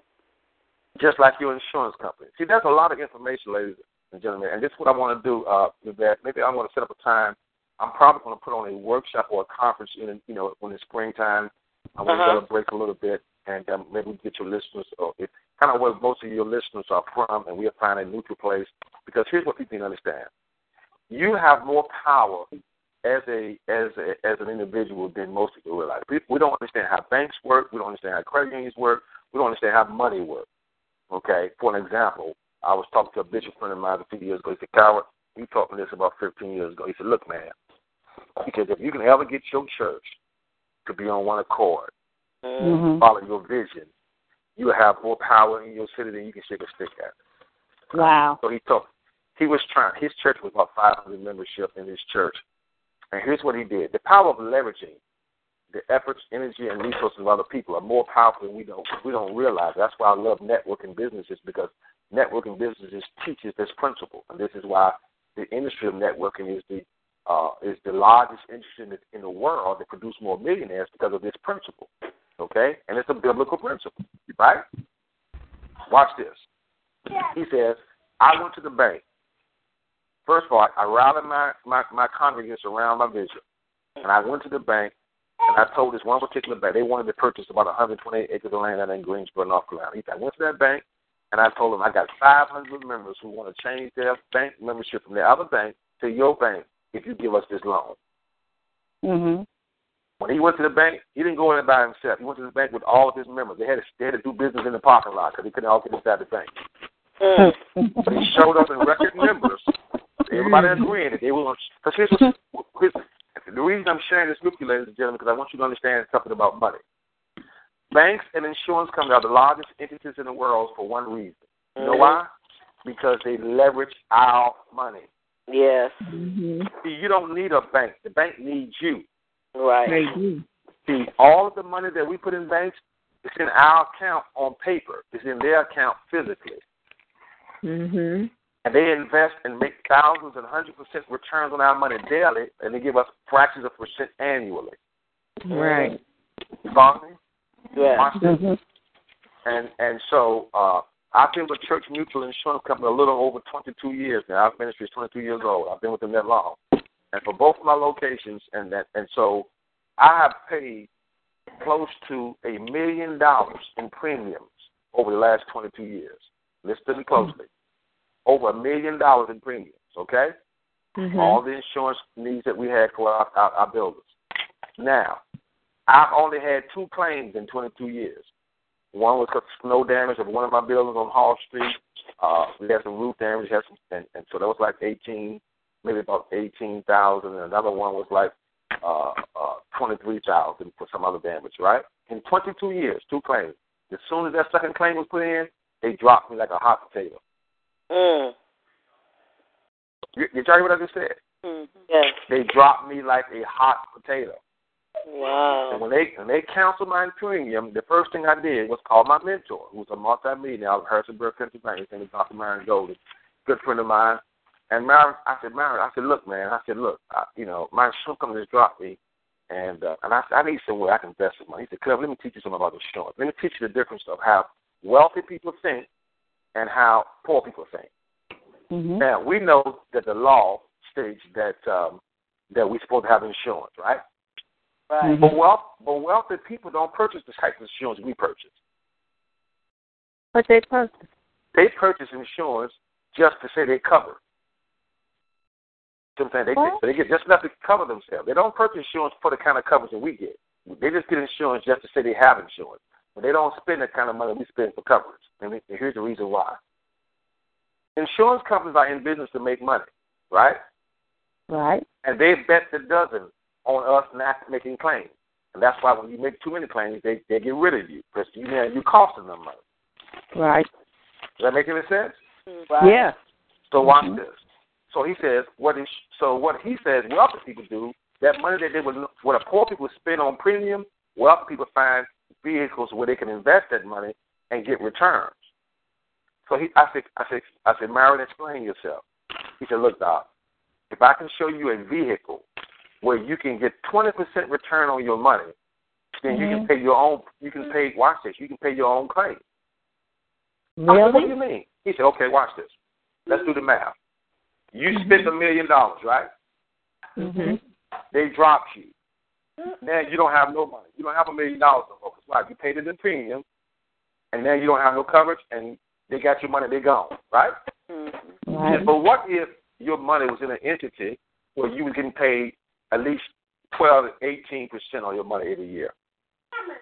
He says you could have took those claims out of your out of your pocket because so the, so just add up eighteen thousand and twenty three thousand, came to about right about forty thousand, right? They subtract forty thousand from a million. That leaves you with nine hundred, six hundred thousand, nine nine nine hundred and sixty thousand dollars, something like that, right? Okay. He says you could have wrote it out your pocket and you still have nine hundred thousand dollars left. Mm. Mhm. Your money is bringing you a return. Right. Does that make any sense, guys? Yes. So Yeah. I go get a car where the insurance premium is less. No, no, no, no. What, what, I'm, what I'm saying to you is, we've got to show you and teach you how to invest money in vehicles that's going to pay you a return. See, here's what. See, we we get insurance, even life insurance. We get life insurance, you know, in case we die, Mhm. right? That's that's how we think. We get life in case we die. Right. Wealthy people get life insurance to live. Wow. Yeah, that's right. That's right. Wow. Listen to me. Listen to me. Listen to me. Listen to me. They Wow. buy the type. They buy the types of insurance where they buy their vehicles through their insurance policies. They buy houses through insurance policies. Right. It's all different types of policies, insurance policies that exist that the average person don't know nothing about. Right. Wow. Amazing. You're gonna have to do a class. You're gonna have to. You're gonna have to let us. I mean, but see, but see, here's the problem. The Tomorrow. problem. Watch this now. The problem with the believer is that we are being so spiritual and we're trying to be so deep and being exclusive from the world to the point to where we don't have no dealings with the world. right. Right. Right. I, I got I got three mentors. They're all multimillionaires, and all of them ain't saved. That's right. You understand? Yeah. You know, and, I, and I go around. I don't have to drink. I don't have to do the things they do, but I Right. do want to know what they. But I do want to do know what they know. Right. Thank you, Jesus. Thank Knowledge you, is Jesus. power. Knowledge is power. Hallelujah. You, you Thank you, what I'm saying? Jesus. Yeah. And, and, and this is what we understand. Because here's what, here's what the scripture says. Let me give you that principle. The Bible says the children are well wiser, right? But then in the very next verse it says, but make friends with unrighteous men. Make Mhm. friends. In other words, find out what it is that they're doing to get Yeah. the result that they're getting. Mm-hmm. Because see, we speaking in tongues, we shouting and dancing, we running around the church, we Mhm. rolling and spitting and doing all that kind of stuff. And we come off the floor, we still broke. Amen. Amen. Amen. Amen. And, I, and, and you know, and I, I'm so passionate about what I'm saying, and I know some of it may mm-hmm. sound comical and funny, but I just want you to think about it. Right. Mm-hmm. Princess, Princess, uh, no, it wasn't Princess. Jackie Onassis Kennedy, before she died, she was interviewed by a, a, a particular reporter. Okay, Mhm. and here's what the reporter put in his report. He said he interviewed Jackie, and he asked Jackie, because she was on her deathbed. You know, she died of cancer or something like. That. She was very, very ill before she died. Mhm. And he interviewed her. He says, Jackie, I just got this one question I want to ask you. And she said, X. He says, if you lost all of your millions, if you lost all your means, what would you do? Mm-hmm. You know what she said to him? Mm. If I couldn't afford nothing but a glass of water, I would go to the wealthiest restaurant in the world and order that glass of water and sit there and listen to the conversations of those around me, and I would be a millionaire within months. Mm. Whoa, now that's powerful. Wow. Whoa. You, you, you know why? Because wealthy people are not intimidated. First of all, they stay in an environment where they are very comfortable to talk about wealth. Right. Right. I don't know how many pastors we got on this line, but you are you check the environment the next time you take up an offering in your church. Now you might have had a high praise, a great worship, a wonderful word, but you're going to raise it off, the whole spirit of the house changed. Mm-hmm. You know why? Because the average person in the house see money leaving them, and they don't see sown into the kingdom as an investment. Mm-hmm. No, they don't. They really don't. You know what I'm saying? And so, Yeah. so when so when you have wrong relationship with money, see, money will flee from you. Mm. Wrong But. Pastor Oh, Gibbet, this God. happened to me today. This happened to me today, Yvette. This is uh, Apostle Verda. I was uh, setting up the crusade for Africa in Nigeria, and I told the pastors, I said, tell your pastor, I told the apostle, I said, tell your pastors, they need to sow at least ten dollars into the crusade. You know what he told me? He said, oh, I'm not going to ask my pastor to give any money. I said, why not? It's a seed. They need to take a seed and sow it into the ground to help them come out of poverty and lack. And he told me, oh, we don't believe in preaching. This is what he said. We don't believe in preaching that message. I said, having a seed and putting it in the ground. Mm. So, so when you have a seed and you don't plant it, you're not able to sow back into anybody financially. And the churches have been taught not to plant or sow seed money because it is seed time and harvest time. Wow. Absolutely, absolutely. And, and you, And so- and we, it, it's it's awesome. I've had a blessed day today, Pastor, because it's my desire to see the kingdom of God, the the people in the kingdom of God blessed. Yes, Right. Because we cannot minister to anybody without finances. You absolutely. can't travel. You can't get on a plane. You can't you know help. Precious? uh, if we get if we get money as an issue out of our life, yes, understand? yes, Everything else will fall in law order. yes, it will. This Now, has one of the things I tell my church, I say, listen, I say, I, I do, I do, uh, I do what we call uh, assessments in my church. Mhm. Periodically, as the Holy Spirit tells me, I do assessment. I say, okay, I, I need to see the hand of everybody here who's saved. They Mm. raise their hand, and I say, okay, Mhm. Lord, everybody say, great. All right, I need to see, every, I see, I need to see everybody. I see, see the hands of everybody here who's have reasonable health. Not, you know, you don't have no Mhm. sickness, no major sickness. I need to see your hand. You understand? And I do that. And then I say, okay, I, I need to see the hands of everybody whose marriage is doing pretty good. Relationship, you're doing all right. I need to see. I do assessments. The reason being because it's time out for just preaching something to be preaching. Right. We have to preach relevancy. We have to preach a message that's that's that's practical, that's that's relevant to the people's lives today. Amen. I said, okay. I said, okay, all right. Now I need you to handle everybody who needs some money. I said, they raised Mm. hand. I said, okay. Now Mhm. the trip. Here's the trip part of this thing. I said, okay. Oh, oh, quite, oh, quite a few hands went up. Oh, everybody need money. Need increase. Need, need promotion. Need increase. Need a car. Need a house. Mm. Whatever. I said, now, okay, for the next six weeks, that's all we're going to talk about is money. Mhm. That's all we're going to talk about. Why, why, am I- why am I talking about salvation? You saved. Right. You, you, you can't get them. I can't, I can't get you saver than you are. Right. I can't, I can't make you more righteous than you are. Mhm. You understand? You're saved. Heaven is your home. Mm. Let's deal with this life right now. Mhm. Let's deal with this right. Let's let's deal with this. Let's let's deal with the fact that many of our family members will become saved, or they'll come to know the God that we serve, or they'll come Mhm. to love the God we serve when they see the God that we serve providing for us. Amen. Why Amen. would a drug, why would a drug dealer who have a pocket full of money illegally Oh, oh, stop what he's doing to come follow your God, and he see your car belly run, you broke, you struggling, scrambling. You See, better we're hush. the, see, we are we are the representation of who God is. Yes, Yeah. we are. We can preach all Thank day you. long, but until Thank you, people can see Ha shit on the bullshit. Thank People you, got Jesus. to see the love of God. Hallelujah. They got to Hallelujah. see the Thank you. manifestation of what we're preaching. Right. Thank You you, understand? Jesus. Don't don't tell me God is love. Show me. God, God so loved that He gave. What do you have to give? Thank you, Jesus. Word. Yes, Why, Lord. You know why? Why aren't we? Why we got Thank you, dudes Jesus. coming following us around, showing us Thank you. walking into people's houses and neighborhoods and, and renovating people's houses, Mhm, taking care of mhm, senior mhm. citizens, Thank you, Jesus. giving away Thank you. houses and cars. Oprah Winfrey doing it. Yes, Jesus. Come on now. Yes, Yes, I seen Lord. that. I seen. I seen that girl give away almost three hundred cars on one show. Yes, Yep. you have. Everybody in the show got a car, Yep. Yep. and that's why they look at her as a god. Yes, they do. Yes, Mm. they do. Y'all ain't, y'all ain't Mhm. saying nothing. Y'all ain't saying Yes. Yes. Right. We hear you. We Right. hear you. We not be on mute.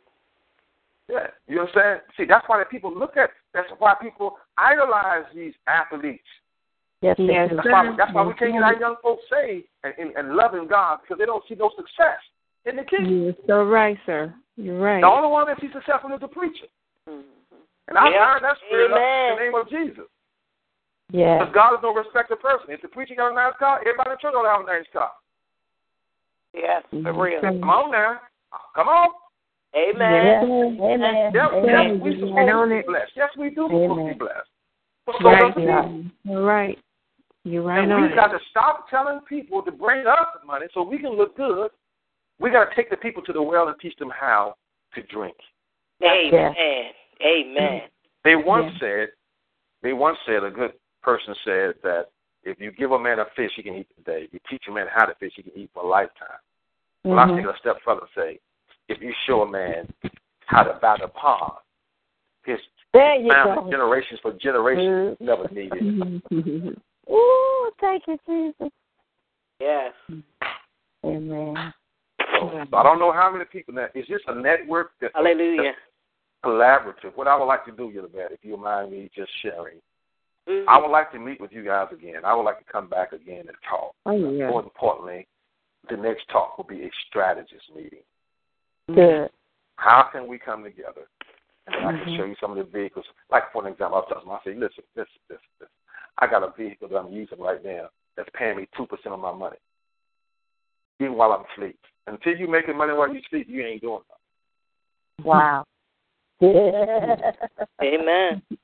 Wow. Amen. See, see, that's what we need to understand. We need to understand that because here's the deal: what bank you know right now that's giving you a one a savings account ain't even giving you one percent annually? One percent, mm-hmm. but the bank is making a hundred, sometimes a thousand percent daily. Yep. They're giving you less than one percent annually. Have you ever heard of the, Have you ever heard of the law of seventy two? I'm probably telling y'all too much tonight. You're probably busting your bellies open. Here's what the law says. Here's a bank formula. This is a formula that banks and insurance companies use to define how long it takes their money to double.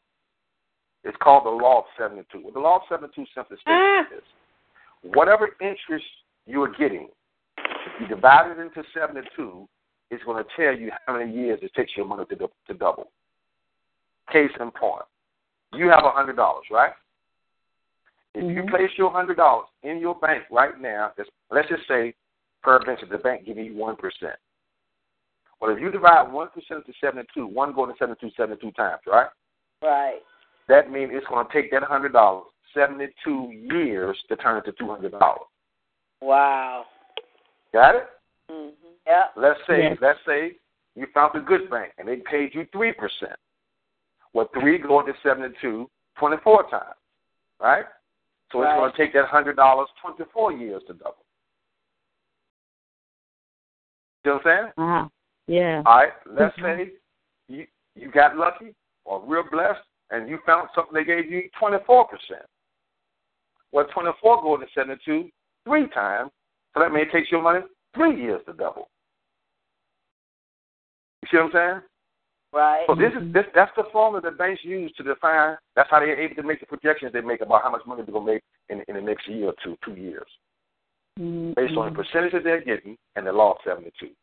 Wow. I mentioned the law of 72 around preachers, and most most preachers don't even know what it means. So if you don't know something how can you teach it to your people? Right. You can't. You can't. If you're not getting if you're not getting a good return on your money, how can you show your people how to get a good return on their money? Right. Right. Right. Follow what I'm saying? And yeah. so so I'm getting two percent of my money daily. Mhm. I missed that. Mhm. I Daily. got, I got it. How Two get percent daily. Two percent daily. Daily. yeah. What, Making what, money what, while see, see, there's a fear that exists that most people don't realize, and people are afraid to say they have that fear. But that it ain't but one thing that will stop. You know, for example, when Jesus actually, the rich young ruler, he said, he says, the rich young ruler came and Jesus said, Lord, how can I inherit eternal life? Jesus said, keep my commandments. He said, those things I've done since I was young. Mhm. But Jesus says, well, one thing I lack. He said, what is it, Lord? He says, uh, say what you got to come follow me. Well, that despondency that was on his face, the scripture says his countenance changed. You know what that responds to? Uh, fear. Right. Because he saw giving away was a loss. Hmm. He didn't even realize that if Jesus asked him for anything he had, that means Jesus had more to give him. Right. The scripture says when we give to the poor, we lend it to the Lord. That's what it says. And he repays, right? Mhm. Y'all got quiet on me. Everybody muted again? Everybody. Yes. Wow. You, you, you follow what I'm saying? And so, Yeah. so we've got to break this spirit of fear by, and fear goes away. The more knowledge you have about something, the less fear you have about it. Mhm. Okay? So, my, my, what I want to help you guys, ladies and gentlemen, do is to break outside of, get outside of your comfort zone and get away from the spirit of fear as relate to investing in money. Here's the reason why. Mhm. All right. Scared money can't win nothing. All right. No, seriously, scared money can't win nothing. Now, but when you talk about money, I don't care who you are, whether you're poor or rich, I don't care who you are. Business people understand, uh, wise people understand, and people with money understand that there's always a level of risk with any investment or anything dealing with money. Yes. Mhm. There's always a level of risk. As a matter of fact, if you Right. even if you even look up the word entrepreneur, you will Uh-huh. discover it's defined an individual who is willing to take higher levels of risk than the average person. Yes. Wow. Yes. You understand? When Yeah. you think so, so when you understand that, but you can narrow the risk by knowledge. But if everything is a risk, but you narrow, you lessen the risk by having more information Hallelujah. about what it is that you're investing in. Right. You understand? And understanding the principles of uh, uh, the, the principles that governs money. And I've shared a whole lot of that with you tonight when I talked about the fact that, for an example, if you know, my my mentor told me one time years ago, he said, Cliff, do you not know it's easier to make ten thousand dollars a month than it is to make it in a year? When he first said that, I said, Man, you must have lost your mind. I don't even make logical sense. Mm. And some of you probably saying the same thing if you tell the truth. How is it easier Mhm. to make ten thousand dollars a month than it is to make it in a year? That don't even make logical sense. But when he showed it to me and proved it to me, it changed my life. All right. You follow me? Yes. Yes. Check this out. As a student, you cannot be so fearful of money that you're not willing to invest in yourself. And here's how he taught me. He said, son, this is what I want you to do. And uh, he says, I have a business meeting tomorrow in Los Angeles, California. I want you to meet me there. And watch this, guys. I had to pay for my own plane ticket. I had to make my own way there. All he gave me was a gave me a, a address and told me to be there. Mhm. Guess what? The next Mhm. day, at the time that he subscribed, I was in Los Angeles. Now here's what blew my mind because I knew he was going to a business meeting. And he was going to talk to some wealthy people, and so I man, I got my best custom suit, my best guy alligators, you know, watches and rings and everything. And so I'm flying to Los Angeles, looking important. Mm-hmm. I show up in Los Angeles to the office where he tells me to meet him. I'm standing outside waiting for him to show up. He pulls up in a rental car, gets out with a pair of jeans and a T-shirt. Yeah. Oh. I said, I said, man, I said, I said, I said, sir, I said, bro, I, I'm overdressed, man. He said, no, come on, just come on, come on, go with me. We walked into the CEO office of this major corporation in, in Los Angeles. I think yeah, it was Los Angeles. No, yeah, it was Los Angeles. We walked into this office, and uh, we went in the office. I, I promise you, we went in the office thirty minutes. But he walked out with a check for over thirty-five thousand dollars. Whoa. Hmm. He got my attention. Mm-hmm. Got my attention. Now watch this. So we come back. I get back to Richmond. He lives in Harrisonburg, Pennsylvania. He sends me an email. He says, "I'm coming to Richmond, and I'm going to do a uh, a seminar, a two day seminar, and it's called the Six Figure Business School." He said the school costs thirty five hundred dollars. I need you to be there. Did y'all hear what I just said? Yes. Mhm. This guy said thirty five hundred dollars. So I come home and tell my wife she thought I was the craziest person in the world. I told my church they thought I was. I thought he supposed to be your friend. Why do you spend thirty five hundred dollars? Because he's a millionaire. Understand? Mhm. And I don't. You understand? You you you have to pay for what you want in life. Listen to me, ladies. I Mhm. paid the thirty five hundred dollars to go sit and listen to my friend. This is because I was he was my friend before he became a millionaire. Yeah. But the difference between him and I was he's a millionaire. I'm not. Uh huh. Mm-hmm. You follow me? So I went for eight hours on a Saturday and eight hours on a Sunday to listen to this man talk. But let me tell you, God is not with me. What I learned in the first two hours on Saturday, I it was worth the thirty five hundred dollars. Hmm. Wow. Follow? I really, need, I, I really, I didn't even want to go back on Sunday. I learned so much in two hours on Saturday. It was worth the thirty five hundred dollars. Why? Because since then, that's been over, that's been over close, close to 19, 20 years ago. I ain't worked for nobody in twenty five years. Wow. 25 mm-hmm. years. I've not worked for a single soul. And my life mm-hmm. has been better now in these years than ever I had a job. Wow. And the jobs I've had in my life weren't bad jobs. Been 10 years in the mm-hmm. military. I worked at Reynolds Metals for 10 years. You know what I'm saying? And I really don't come from a poor family either. Not to, you know, I'm just, I don't say that to, I'm just, Right. right. I know your daddy. so so so my point so my point is you become what you hang around. right. Yes. Mhm. You understand? You become what you hang around. Mhm. Try this out. Y'all go to the beauty salon? Mhm. Mhm. Yep. Whole lot of talk be going on in there, don't it? Ladies just be talking. A lot of business, they just talking, right? Then Mhm. go to the barber shop, a whole lot of talk going in the barber shop. Mhm. Right? But how many of us go to a country club? How many of us are part of the, the upper echelon of these country clubs? You, you want to know why why they got country clubs and why it costs so much money? You got to make it so much money you can be a part of, be a member.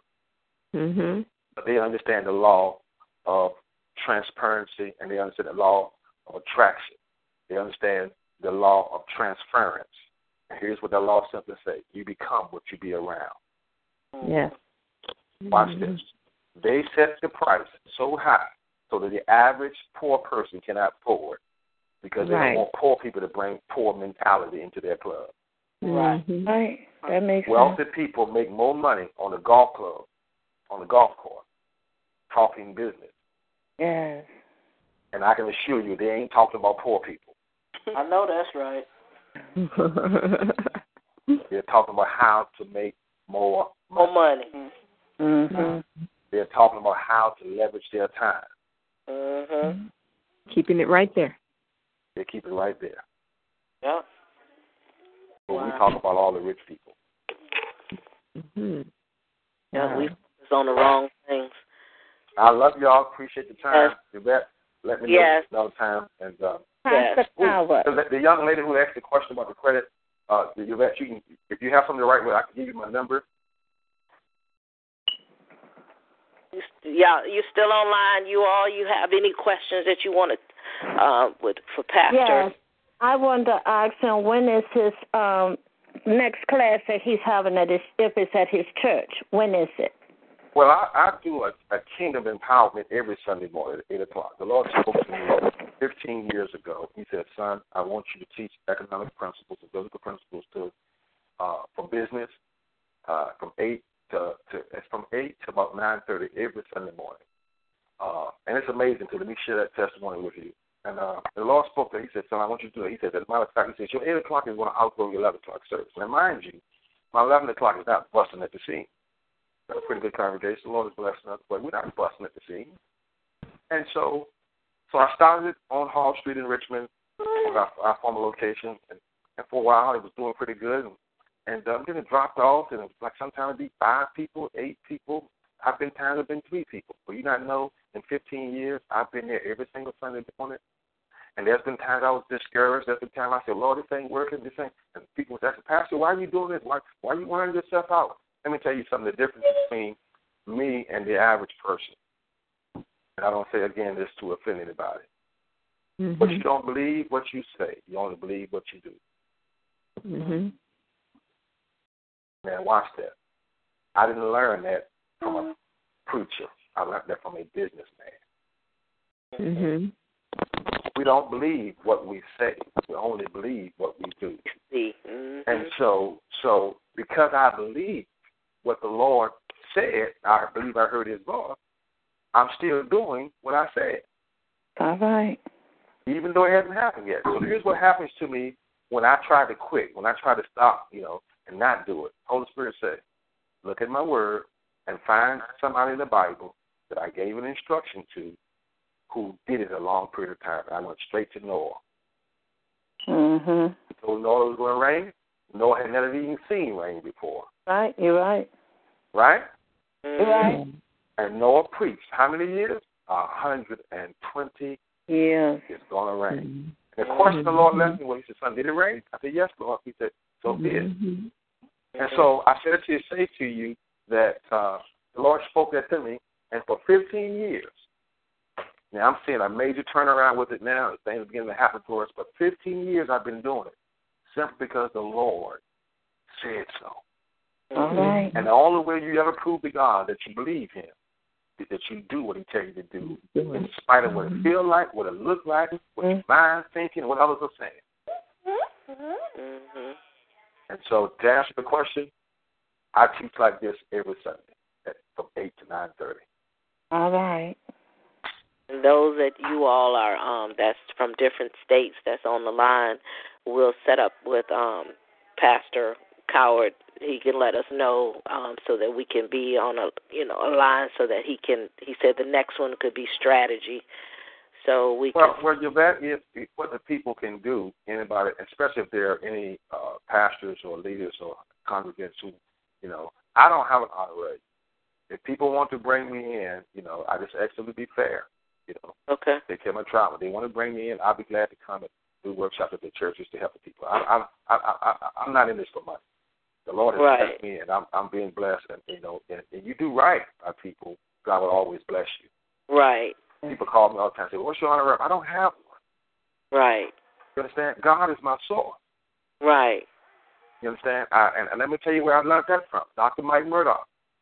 Mm-hmm. Many, many years ago, I was with Bishop Kelly down in Petersburg. Dr. Mike Murdock came in town, Yeah. and I was sitting at his feet listening to him minister one day, and Dr. Mike Murdock spoke to and he spoke, and here's what he said.